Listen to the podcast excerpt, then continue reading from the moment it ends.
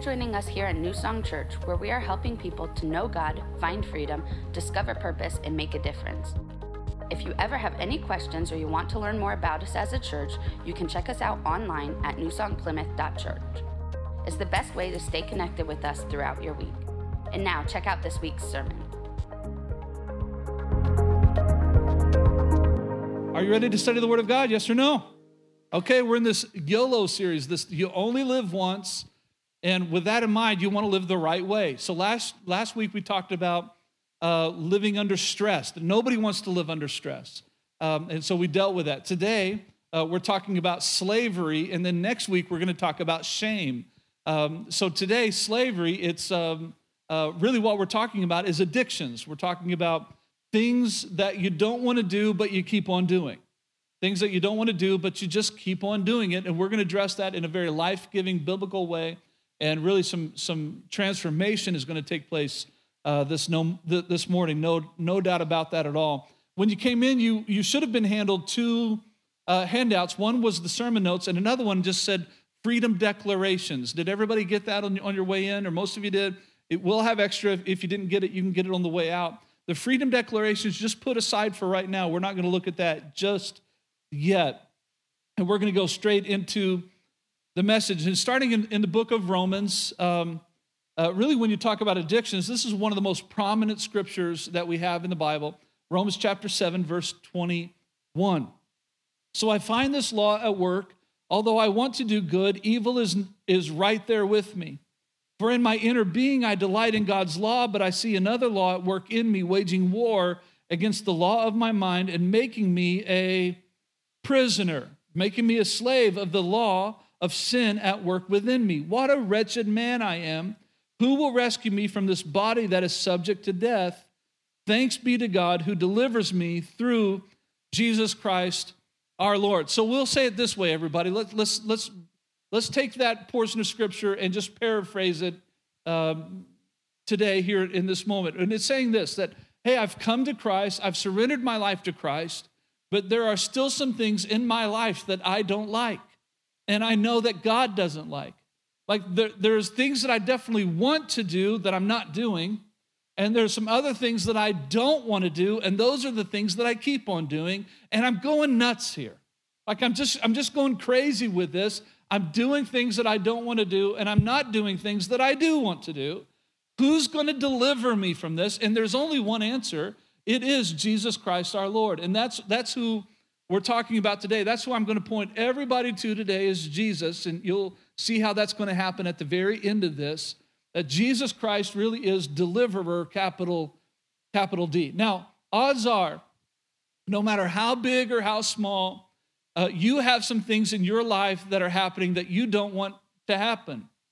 And probably there are some things in your life that you do want to happen that aren't happening. So so I've never met I've never met a person where I went to them and said, hey, how's your prayer life? Do, do you think you pray enough? I've never had somebody say, actually, actually, I pray more than enough. Like I'm really good in that area. I've, I've never had that happen, not one time. In fact, when you challenge people in prayer, it's like it's like everybody raises their hand and says, yes, I need to pray more. If you challenge somebody about the Bible, do you read enough scripture uh, that, that you're content with that? I've never had somebody say, well, abs- actually, yes, I pretty much read the Bible all day long. And so, yeah, I'm, I'm pretty good with that. Now, I... I um, So so for those that even read the Bible for, uh, I mean, chapters and chapters and chapters a day, or maybe even an hour or two, three hours a day, I promise you they still want to read it more. Like my dad reads the Bible all the time. And if you say, Dad, do you read the Bible enough? He would tell you, no, I, I'd like to read it even more. And I'm like, Dad, I don't know anybody in the world that reads it as much as you do, you know, like, and my dad has three by five cards all over his house because he takes notes all the time. And if it's if it's just an idea of something he catches, he just writes it on the three by five card, and they're just everywhere. And you would think that it's just uh, you would think that he, he's lost track of them all, that he doesn't keep that he doesn't know where it all is. But I'm telling you, if you move one of those three by five cards and put it in another location, he's like, hey, where, where's that card? Where's that card? Because I had something written on that that I wanted to remember lately, later, and I can't remember it if I don't have the card. And he knows exa- he doesn't know what it says, but he knows exactly where it is. How many know what I'm talking about? Like I put that reminder. I know where the reminder is, but I forgot what I was supposed to be reminded of. So uh, my dad studies it all the time, but if you were to ask him, do you study it enough? He would probably tell you no. Like he would want to do it more. So there are certainly some things in our life that we're not doing or not doing enough that we want to do more, and there are other areas of our life that we keep doing, and we hate the fact that we keep doing them. Those are addictions, oftentimes sinful addictions in our life, and I'm going to help you out today. I'm going to help you out today. In fact, let me say it like this. God is going to help you out today. We find a story in Scripture that actually God was trying to help somebody in Scripture, and it was a, it was a man by the name of Cain, and this is found in Genesis chapter four, and we're going to read this one verse here in a second, but let me give you the backdrop. So Cain and Abel were the sons of Adam and Eve. And remember, Cain and Abel brought their, in Genesis four, they brought these sacrifices to the Lord to honor him and worship him. And Abel's was accepted by the Lord, but, Cable's, uh, but Cain's wasn't accepted at all. Like, in fact, there was something wrong, not with the sacrifice, but with Cain's heart. And it came across in the sacrifice. And God knew that Cain's heart wasn't right. And he said this to Cain. This is Genesis chapter four, verse seven. Cain, if you do what's right, the Lord says, will you not be accepted?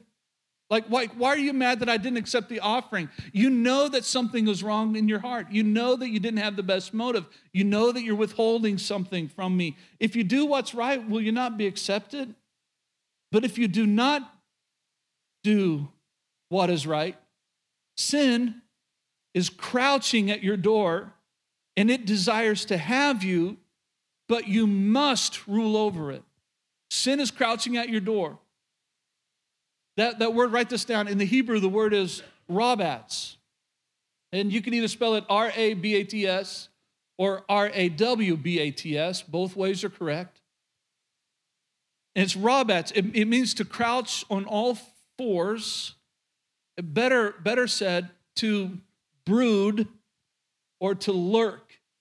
So if you would, you know, it, it's the, okay, so this would be, um, rabats would be if you go, if, if you're weird enough to go to a, like a, a haunted forest type of deal where people are ready to jump out at you and scare you, that's called rabats. When they're, when they're lurking, when they're brooding, when they're ready just to pounce on you. And God is telling Cain, hey, sin is crouching at your door. It's ready to pounce on you. It's brooding, it's lurking, it's just waiting for the, the prime moment to jump on you. And Cain, of course, ignored God and his word, because the next verses record the fact that Cain looked at Abel, and they went out into the fields, and Cain saw his opportunity and actually murdered his brother after God had just warned him. Sin is crouching at the door, lurking, brooding, waiting for that opportunity.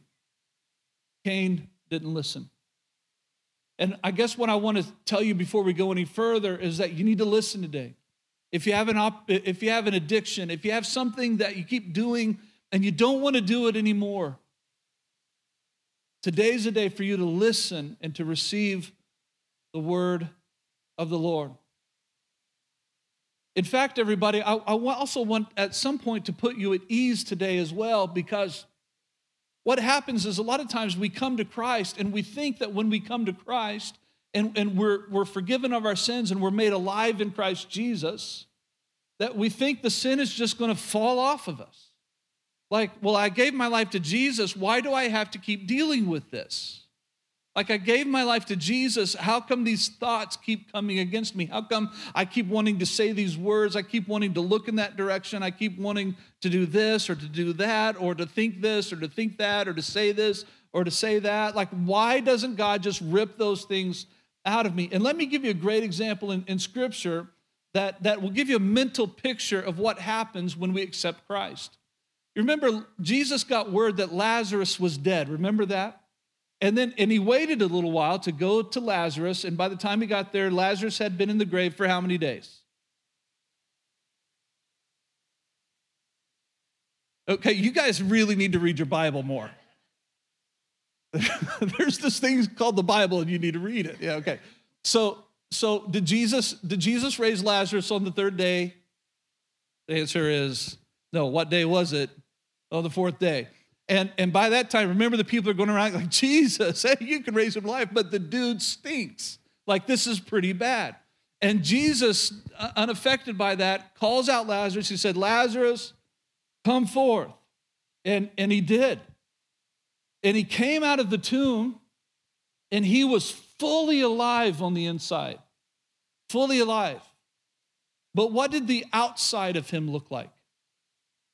He was still wrapped in what we would call death cloths, like death rags. They would take the body and they would take strips of linen and wrap the body with these strips of linen. And then, of course, they would try to put, you know, uh, uh, spices and scents on the body to prepare them for burial. So when Lazarus came out, he was fully alive, but he was still wrapped in the clothes of death. And when somebody comes to the Lord Jesus Christ and they surrender their life to Christ, They are made a, they are made new on the inside, but guess what they just came out of? They just came out of a very messy, sinful world, and they're still on the outside going to reflect the mess that they've been in for a really, really long time. So, so some people come to Christ, are like, well, I gave my life to, to Jesus, but I keep cussing. I can't stop cussing. Well, first of all, you can. And to say that you can't is a lie, because nothing is impossible with God. And he is a deliverer. He can deliver you from that. And I'm going to I'm going to help you understand how to be delivered from that today. But a lot of you come in, you're like, well, I just thought these things were going to fall off of me. Well, no, no, no, no. It takes a little while. In fact, well, let me be really honest with you. It takes an entire lifetime for some things to be dealt with in your life. The, the word that we use, the big word in theology, is called sanctification. That for the rest of our life, God is sanctifying us. He's making us more holy and more holy and more holy as we go through life. And all of a sudden you'll realize, hey, I still got some issues in my life, but I'm not the person I used to be. How, how many of you can honestly say that I got some stuff in my life, but I'm not the person I used to be? See, see how that works? And by the way, the person you are now isn't who you're going to be in five years or ten years or twenty years as you follow after Christ. Like, things over the course of your life, they're just going to They're, they're just going to fall off of you. And so when Lazarus comes out of the ground, out of the grave, people no doubt got gathered around him because he couldn't do it himself, right? We're going to come back to that in a second. He had to have people help him remove all of the strips of linen around his body because he was fully alive on the inside, but he looked like death on the outside. Everybody see it? Okay, so when we come to Christ, that's the picture. We are made fully alive. But then we realize there's some things that, that I keep doing I don't want to do. And there's some things that I know I should do, but I'm not doing. And who's going to rescue me? Well, it's not Pastor Justin. It's not New Song. It's actually Jesus. He's the one that rescues us. So if you're involved in this, write, write this down. Number one, the cycle of addiction is desire to action to consequences. And you'll see this over and over and over again in your life. There is a desire, a sinful desire that leads to an action, a sinful action, and then pain is involved or consequences are involved. And even if it's not public yet, you're still going to deal with condemnation and shame and guilt, and, and you're going to be hard on yourself. And why did I do that again? I said I would never do that again. And you're going to be discouraged. Those are, those are consequences too, okay? Now, sometimes there are bigger consequences, and all of that is to refine you, and God allows those things in our life because he wants us to be changed. Let, let me say it like this. I, I pray a prayer oftentimes, Lord, correct me in private so that I would never have to be corrected in public. That's a pretty smart prayer to pray. Like, God, I, I want to solve this in private because I never want to solve this in public. How many know there's been a lot of televangelists that had to solve some things in public that God was trying to solve with them in private for years and years and years, but it didn't happen. And then some things had to be solved in public. Well, well, God, correct me in private and allow me the grace of being responsive because I don't want to be corrected in, public. I don't think there's anything wrong with a prayer like that. In fact, can I tell you something? It's actually a very humble prayer that says, Father, I, I just want you, I just want to be open to your voice. I want to listen to your voice, and I want to obey you, even if nobody's looking. I still want to be the man of God that I've always dreamed about being. And I'm I'm at that place. I don't know if you're at that place yet, but I pray those prayers. God, even if nobody's looking, I still want to be the, the man of God that I've always dreamed about being. So help me today do that. Help me to listen to your voice. Help me to surrender to you. Those are great prayers to pray. So the cycle of addiction is desire to action to consequences. And we see this in James chapter one. He actually just lays that, that principle out, that truth out. He says this, when tempted, no one should say, verse thirteen, God is tempting me, for God cannot be tempted by evil, nor does he tempt anyone. There is no evil in God. But each person is tempted when they are dragged away by their own evil desires and enticed. Then, after desire has conceived, it gives birth to sin, or to action, you could say. And sin, when it is fully grown, gives birth to death. Do you see the do you see the cycle in there? We have desire, we have action or sin, and then we have consequences. Everybody see that? And no doubt you've seen that cycle in your life. You do something, you have you have a desire, and then you fulfill it, and then there's a consequence. And then you have another desire, you fulfill it, and then there's a consequence. That's just how it works. Well, I don't know about you, but I don't want to be on that cycle. That's a cycle that I want to get off of. That, that's something that I don't want to be a part of. I, I want, I want when I have desires to come, temptations to come, that I reject those temptations and say, no, Jesus is more important to me than anything. Like I, I want to reject those things and say, no, no, no, I just love Jesus more than I love that, whatever that is, whatever that temptation is. Number two, write this down. It is short-term pleasure then that creates long-term pain. That's what sin is. That's what addiction is. It is short-term pleasure that creates long-term pain. And we know this to be true. If sin wasn't fun, we wouldn't do it. If sin wasn't fun, we wouldn't think about it. If sin wasn't fun, oftentimes we wouldn't plan it, would we? But it is pleasurable in the moment. And we forget in the moment about the long-term pain, or we're so deceived that we say, We can we can be sinful in the moment, and then we deceive ourselves as if there's not going to be any long-term pain, or if we really keep this in secret, we won't ever have to experience long-term pain, and we think it's only going to be held in the moment. But the Bible says very clearly that our sins find us out. I don't like that verse. Do you? I mean, I love it because it's the Word of God, but I don't like that verse. It's like if I had one of those magical Bible erasers, I might just take that one out because I don't want my sins to find me out. I, I don't want people to know. I, I don't want people to know what I know about me.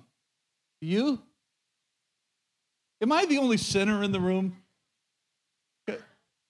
Because you're acting like you're perfect today. Somebody better start giving me, see, you're scared to amen me because then you're thinking everybody's going to look at you. Oh, wow, yeah, we know about you. I'll I'll be the honest one in the room. I'll be the honest one in the room, okay. So it's short-term pleasure that creates long-term pain. I, I want to share with you a, a verse in Scripture because uh, that short-term pleasure, it makes sense in the moment because you've been deceived. You've been deceived that this is going to be pleasurable, that it makes sense, but actually sin Is, is a deception from the enemy, and it's a lie from the enemy that says you'll be happier if. Life will be better if.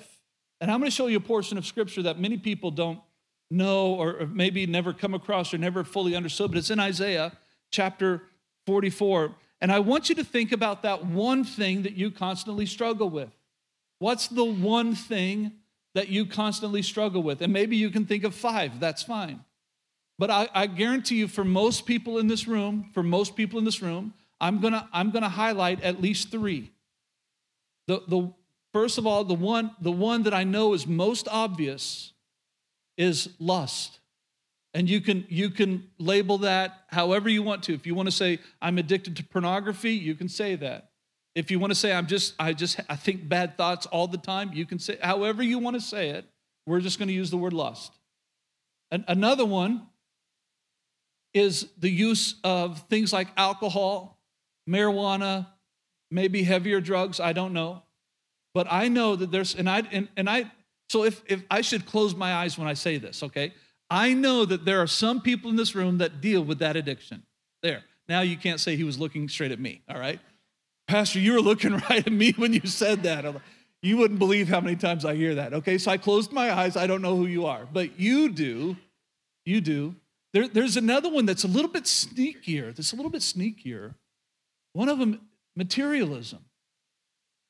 It, it can be a sinful addiction. Did you know that? And it keeps you from being generous in the things of God. And it keeps your eyes only on yourself, which is not how you're supposed to live. But boy, that's a sneaky one. Because nobody nobody wants to, to, to uh, leave the room here today and say, wow, I am so materialistic. I am so vain. All I do is spend money on me.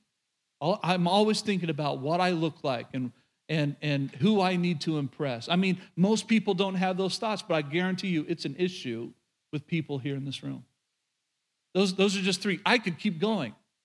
Some, some are addicted to lying. You just lie all the time and you can't figure out why. It's probably pride. I, and again, I could just go on and on. The things that you keep doing that you don't want to do. Let's look at Isaiah chapter forty-four. So go with me there. Starting in verse thirteen, Isaiah forty-four. Starting in verse thirteen, the carpenter measures with a line and makes an outline with a marker, and he roughs it out with his chisels and marks it with a compass. He shapes it in human form, human form in all of its glory, that it may dwell in a shrine. You're just like, well, that's just that's just dumb. Yeah, but it's it's going to get even worse. Ready? He cuts down cedars, or perhaps took a cypress or oak. He let it grow among the trees of the forest, or planted a pine, and the rain made it grow. Let's stop right there. So, so this guy actually invested in that wood. He actually invested in the trees. He planted them, or at least he's watching them to make sure they're healthy, and he's going out and harvesting them, okay? Verse fifteen, it is used as fuel for burning. Some of it he takes and he warms himself. And you're thinking at this point, hey, that's good, thumbs up. That's what wood is used for. Like if you want to make a fire and warm yourself, I got no problem with that. And neither do I. And he kindles a fire and he bakes bread, and you're thinking, yeah, cooking, that's wonderful. Nothing wrong with that. Like nothing at all. And you're right, nothing wrong with it. But he also fashions a god and he worships it, and he makes an idol and he bows down to it. Half of the wood he burns in the fire. Good, good, good, good. Thumbs up. Over it, he prepares his meal. Thumbs up. He roasts his meat and eats his fill. Thumbs up. He also warms himself and says, oh, a warm fire. In fact, I see the fire. And to that, to those of us who, who love camping, one of our favorite things about camping is actually sitting around the fire at night. Who enjoys that? And who finds yourself just staring at the fire because it's so relaxing? You just find yourself, like for thirty minutes, you realize, I've just been staring at this fire. Did you know that that happened in Bible days where he's saying, hey, listen, I'm so warm and I see the fire. And we say, thumbs up. That's great stuff. From the rest, he makes a god, his idol. And we say, what? Out of wood? That's not what it's used for. Yeah, you can use it to warm yourself, and you can use it to cook, and you can even use it to relax. But to make an idol, like thumbs down, that's just stupid, right?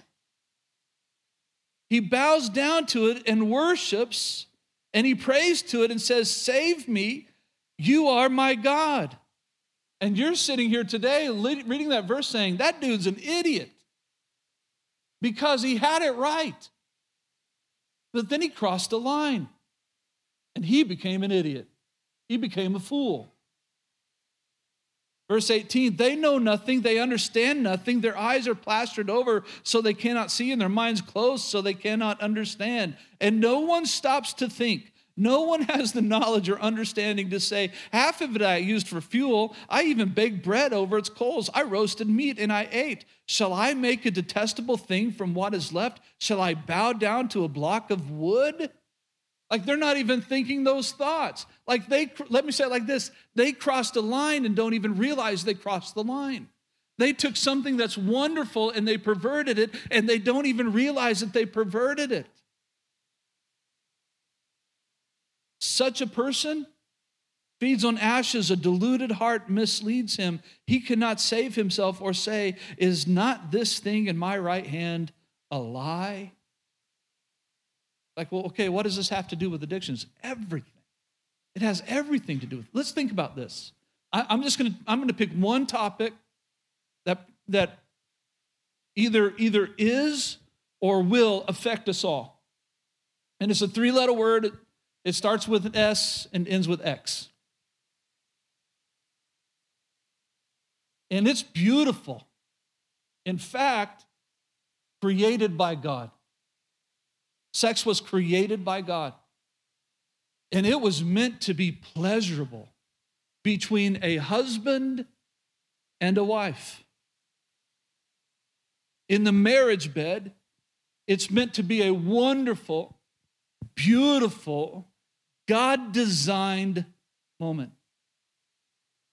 Like, God looks at that and says, oh, it's wonderful. Look, this husband and wife, when they come together and they become one, they, they are married, and then they consummate that relationship in the marriage bed. God looks at that and says, that is beautiful. That's wonderful. That's I want, I want you two to enjoy this for the rest of your days as you live life together as a, as a husband and wife.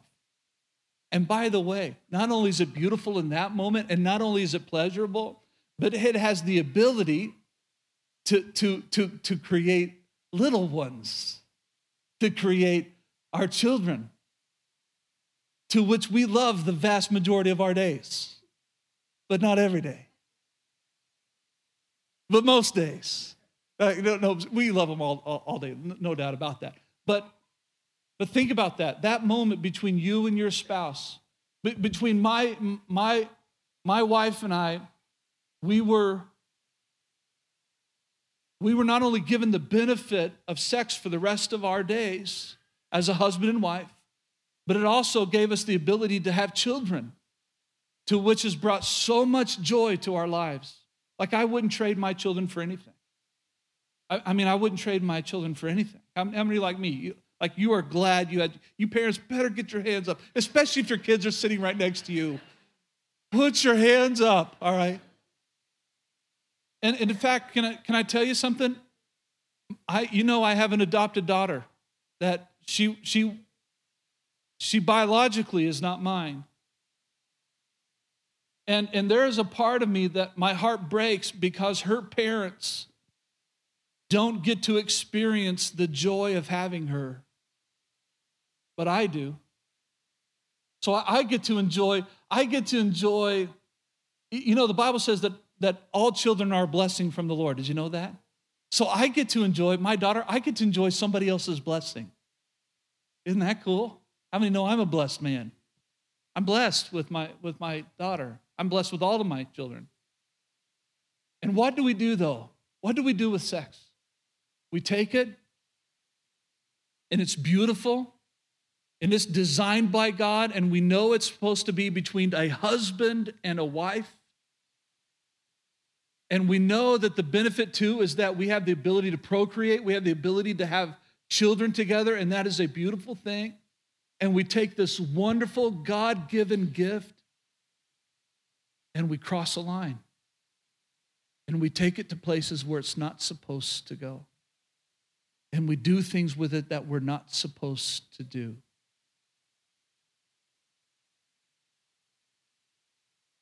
See? Wood makes us warm. And, and it helps us cook things. And we say, thumbs up, that's good use. And we can even look at it and relax, and we say, wow, that's wonderful, good use. but then we make an idol out of it. And you'd say, well, what an idiot. What a dummy. But haven't we done that too? Let me go any fur- let me go even a little bit further. Haven't you at some point done that too? Have you ever had a sinful, lustful thought? Have you ever thought of somebody in a way that you shouldn't have? Have you ever looked at something that you shouldn't have? Have you ever, have you ever gave into the temptation of looking at another person in a, in a very lustful way, even though they were not your husband or your wife? And the vast majority of us in, in this room says, yes, I have. I've done that. And you took God's design and you just went too far. Such a person feeds on ashes, deluded heart misleads him. He cannot save himself. He can't save himself. Is, is not this thing in my right hand a lie? And let, let me ask you, let me ask you, I, I want to ask you something. The thing that you're looking at on the internet or on your smartphone, the lustful things, is that not a lie? The addiction that you have to alcohol or marijuana or drugs, is that not a lie?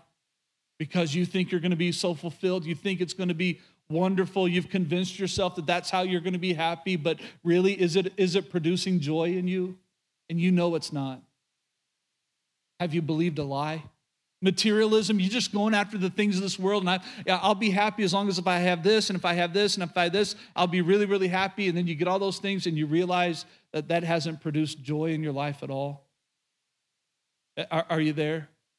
Like it's just a lie? You're not any more happy than you used to be. It's just a lie. And we often look at the guy that would make a wooden idol and say, wow, he's so dumb. But how many of us have been dumb? I'll raise my hand for all of you guys, because we all have. You're like, okay, Pastor, you convinced me. I don't want to do that anymore. I don't want to be dumb. I don't want to believe a lie. I don't want to keep giving into this addiction. I don't want to keep sinning the way that I've been sinning. I don't want to do that. So you've convinced me. Now what am I supposed to do? Let's look at the Word of God, because the Bible says, the Bible is true, by the way, and, and, and it says truth sets us free. How many know that's in the Bible? Well, the Bible is true, and truth sets us free. So we're going to look at the Bible and let the Bible answer that question that we have. What are we going to do with this? Matthew seventeen, verse fourteen. This is a verse of Scripture that we've looked at recently, and we're going to look at it again. When they came to the crowd, a man approached Jesus and knelt before him. Lord, have mercy upon my son, he said. He has seizures and is suffering greatly. He often falls into the fire or into the water. I brought him to your disciples, but they could not heal him. Remember, remember how we've been talking about this. There was this moment where the disciples tried. They tried to overcome this, and they just couldn't, right? Just like you've tried to overcome sin in your life and this addiction in your life, but at this point, you just haven't yet. And you're just thinking, well, why can't I do this? And listen to Jesus' response. He said, you unbelieving and perverse generation, generation. How long shall I stay with you? How long shall I put up with you? Bring the boy here to me. And Jesus rebuked the demon, and it came out of the boy, and he was healed at that moment. How many know that Jesus is the answer to our sin problem? He's the answer to our sin problem. Okay, but but he says something in here that's really, I want you to catch it. He looked at him and he said, you unbelieving and perverse generation. And he wasn't calling them perverts. He was saying, you are perverse, though. You're perverse. Let me explain it to you. Uh, unbelieving means that you're, you're not connected to God. You're not connected to God. Perverse means you're too connected to the world. You're too connected to the world. And it, it, let, let me, let me say it like this then, everybody, as I just kind of bring this to a close. So listen closely. That if you want to get past this sin addiction in your life, or this This thing in your life that you keep doing that you don't want to do, could it be that you're too connected to the world and not connected enough to God? That you're too connected to the world You're too, you're, you're too inclined to lean in the world's direction. Most of your attention all day long is given to the world, and very little of your attention is given to the things of God. So you're not connected to God, but you're too connected to the world. You wouldn't believe how many people I've talked to. Hey, I've been spending time in prayer. Have you been? In fact, this this really happened. Um, I, I somebody asked me one time, said, "Pastor, can you be an accountability partner to me?" I said, "Absolutely, but I'm going to hurt your feelings. Like, because if you really want this, I will. But I'm going to be honest with you, and you're going to get mad at me. Pastor, I want it. I want to be closer to Jesus." Okay, well, let's let's do this. So they came to me one time, and Pastor, I just I just don't have enough time to read my Bible. I said, "You're lying." Now, I said it really nicely. I didn't just call him a liar. I sort of did, actually. Like, "You're lying." "Well, why? I just don't I just don't have enough time to pray. I'm really trying. I just, uh, no, no, no. I, I want you to pull out your phone." And on their iPhone, they had screen time. I said, "Show me your screen time." And I looked at how much, how long they were on social media. That one day they were on social media for four hours. And they're telling me they don't have enough time to, to spend with Jesus. How many know that that's somebody? By the way, they're not here in the service. That's why I'm saying this. So I would I won't give your name anyway. But um, how many know that they're too connected to the world and they're not connected enough to Christ? And they wonder, how come I can't get this thing straight? Because you're too connected to the world and you're not connected enough to Christ. This is what I know personally. This is what I know. And for a lot of other people in this room, they know this too, that the more I, the more time I spend with Jesus, the more time I spend in prayer, the more time I spend in worship, the more attention that I give him all day long, not just in parts of it, but all day long, the more time I study his word and ingest his word and apply it to my life, the more those things in my life that I don't like just fall off. I, I used to deal with things that I don't deal with anymore. And it's not like I just personally went after them and attacked them. No, I just spent more time with Jesus. And by spending more time with Jesus, they just naturally fell off. In fact, let me say it this way. They just supernaturally fell off. Because I was disconnecting from the world and I was connecting with my Savior. And it made all the difference. It made all the difference. And could that be what you're going through concerning your sinful addiction, concerning the thing that you're enslaved to? There, there's something that we have to do. This is the last thing. Number three, write this down. Freedom is experienced. And this is total application here. Freedom is experienced when I take it to God, when I take it to others, and when I take it by faith. When I take it to God, when I take it to others, when I take it by faith. And I'm going to I'm going to share something with you that I've shared in, in the past, but it, it's just the truth. And I'm going to keep sharing it because it's true. That when we go to God, and, and in fact, in just a moment, we're, we're all going to stand up, we're going to close our eyes, and I'm going to have a moment. And I'm going to say, hey, there's some people in this room that just need to take this to God. Like you've been, you've been running away from God. You, you have this addiction in your life. You have this sin in your life. And it is keeping you from God, and you just need to repent of it today. You need you need to repent. It's that moment when you when you you, you come to your senses, and the Bible says it this way, the King James Version says it this way, came to his senses, and he said, "Woe to me, I am undone. Woe to me, I am undone." It's, it's where you're broken inside. It, something breaks inside. It says, "God, I realize that without you, I am nothing, that, that you are the most important thing in my life, and I need you. And I want you more than I want anything else. The Father, forgive me." And so you run to him in repentance. You take it to God. The Bible says if you confess your sins to God, he's faithful and just to forgive you of your sins, right? So we go to God for forgiveness. But we not only need to take it to God, we also need to take it to others. The Bible says we confess our sins one to another so that we can be, what's the word? Healed. So we go to God for forgiveness, but we go to others for healing. And you think, why? I thought we go to, to God for healing. Well, that too. I mean, when you're forgiven of your of your sins, that is a spiritual healing that takes place. No doubt about it. But we also have to confess our sins one to another so that we can be healed.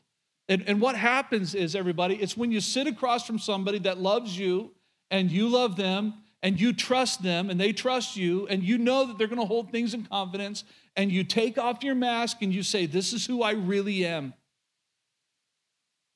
Do you still love me?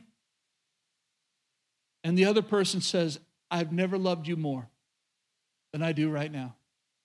And I'm so grateful that you just took off your mask. Now I'm going to walk through this with you. And I'm going to hold you accountable. See, every, every Sunday morning, every Sunday morning, without fault, there are people that I look that I look at in the eyes, and I ask a question without actually asking it. I'll look at them and wink. I'll, I'll sometimes do this, and they'll give me the thumbs up. Sometimes they'll say, call me. And you know what I'm doing?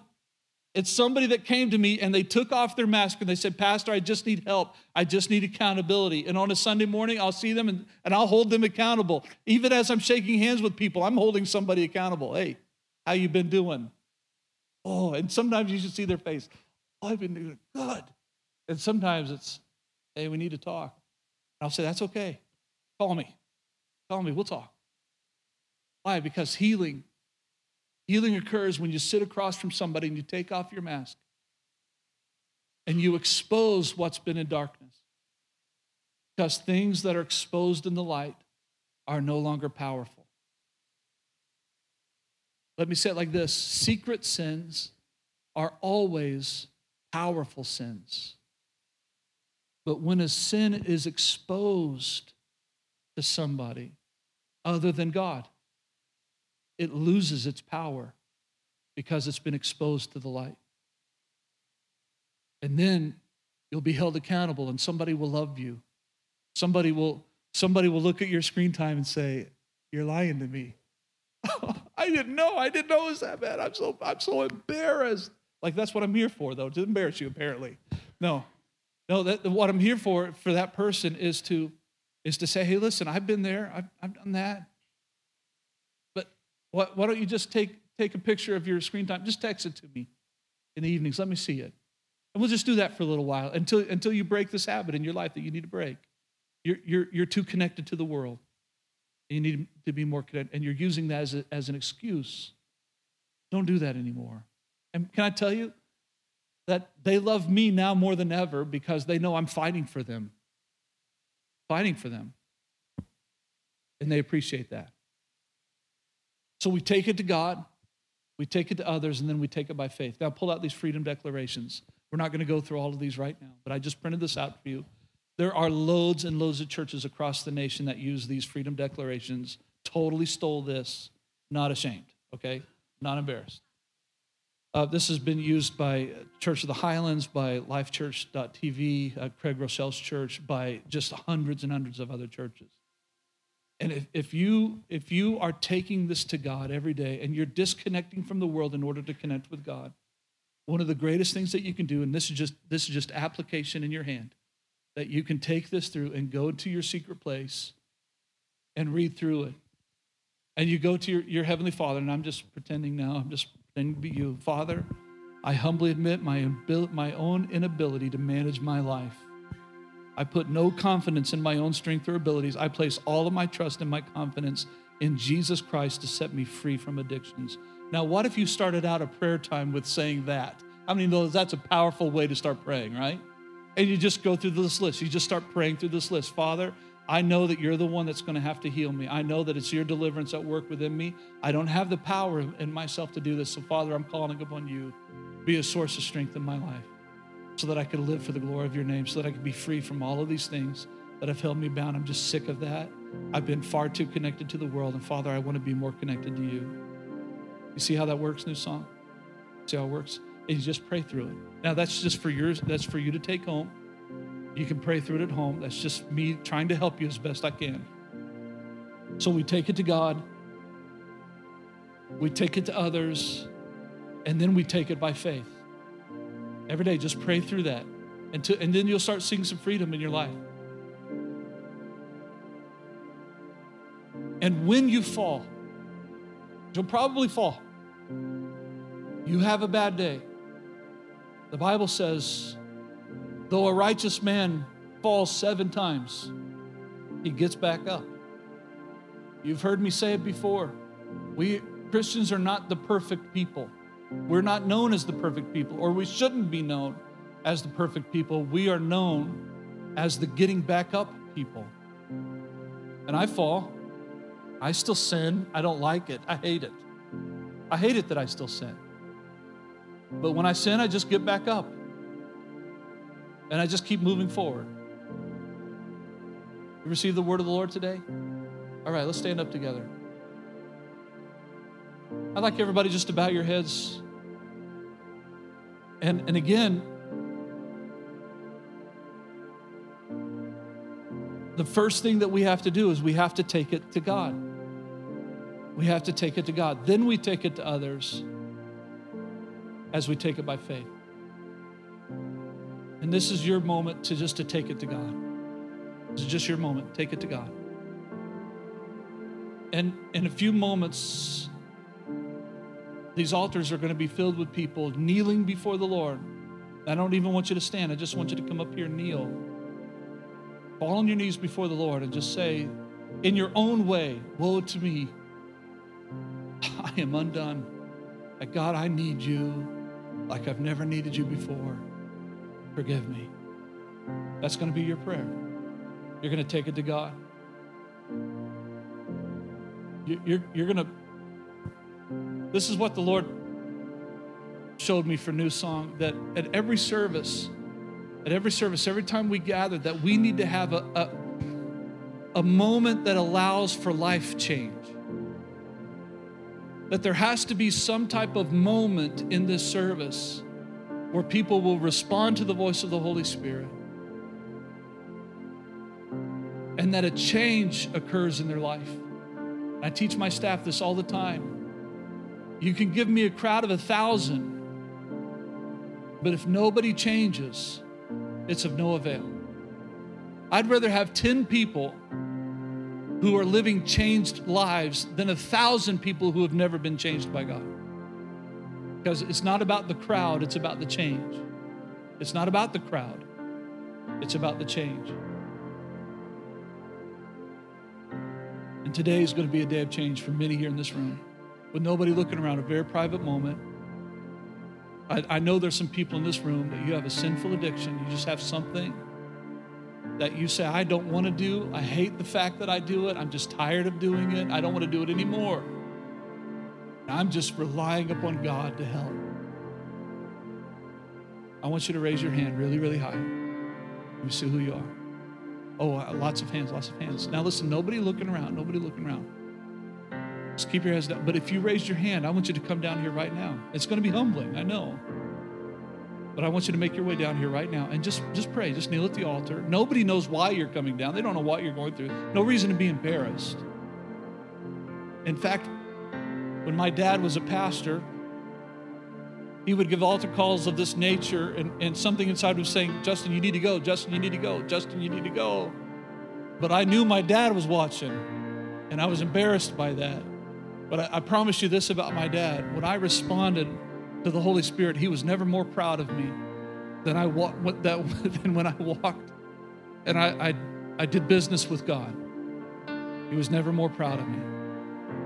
And today's one of those days. We're so proud of you for humbling yourself, coming forward. I'm so very, very proud of you. And just go ahead and start praying where you are. And for the rest of us here, I want to encourage all of us. We take it to God. We're doing that right now. But you also need to take it to somebody else. You need to take off the mask in front of somebody. Have an accountability partner. Maybe it's your spouse. Maybe it's your brother. Maybe it's your parents. Maybe it, maybe it's one of the pastors here at New Song. You just need a, an accountability partner. Do that. And then we got to take it by faith. Let's pray. And then we're going to worship just a little bit longer. Just secure this moment. Heavenly Father, we come before you in the name of Jesus Christ. In all humility, is we know who we are. We know what we've done. We know what we've thought. We, we know what we've said. We know, Lord. We know who we are. And others might be deceived. Others might think that we have it all together, but we know, I know, Lord, who I am. And I know I'm in need of you.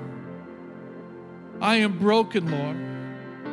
My heart is in turmoil because I keep doing things that I don't want to do.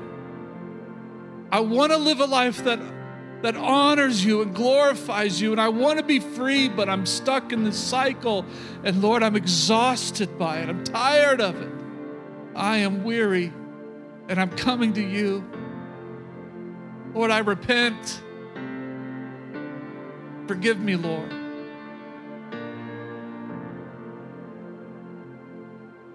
Forgive me, Lord.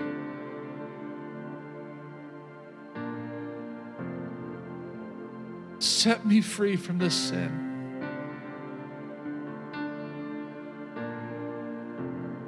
Empower me. Abide in me, I pray. Have your way in me as I surrender to you today. I give you my life in repentance. Holy Spirit, I need you to help me live out the calling that the Lord has placed upon my life. I need you. I need you. So come in. Fill me with every good and perfect thing that you have for my life. And empower me to be the Christian that I've always wanted to be. I give you my life today.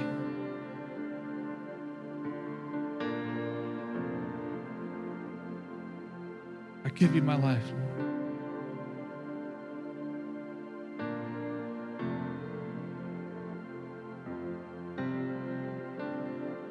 Thank you for taking it. And I thank you for forgiving me, cleansing me from all unrighteousness. And thank you that there's nothing else between you and me, that I don't have to walk in guilt or in shame or in condemnation, that at this moment, this very moment, Father, you have placed me in right standing with you. And I want to say thank you for accepting me as I am, for loving me. Even in my sin, you still loved me. And you'll always love me. Remind me of that, Lord, that nothing separates me from your love. And I thank you for it. As a church, it's our honor to play a small part in what God is doing through your life, and we would love to continue on that journey. Find out what your next steps could be in your relationship with Christ. All you have to do is go to new song plymouth dot church slash connect. Thank you to all of you who consistently give, serve, and pray. You are the ones that God is using to truly make a difference in our community as we live out our mission of leading people to become fully devoted followers of Christ. We hope you tune in next week.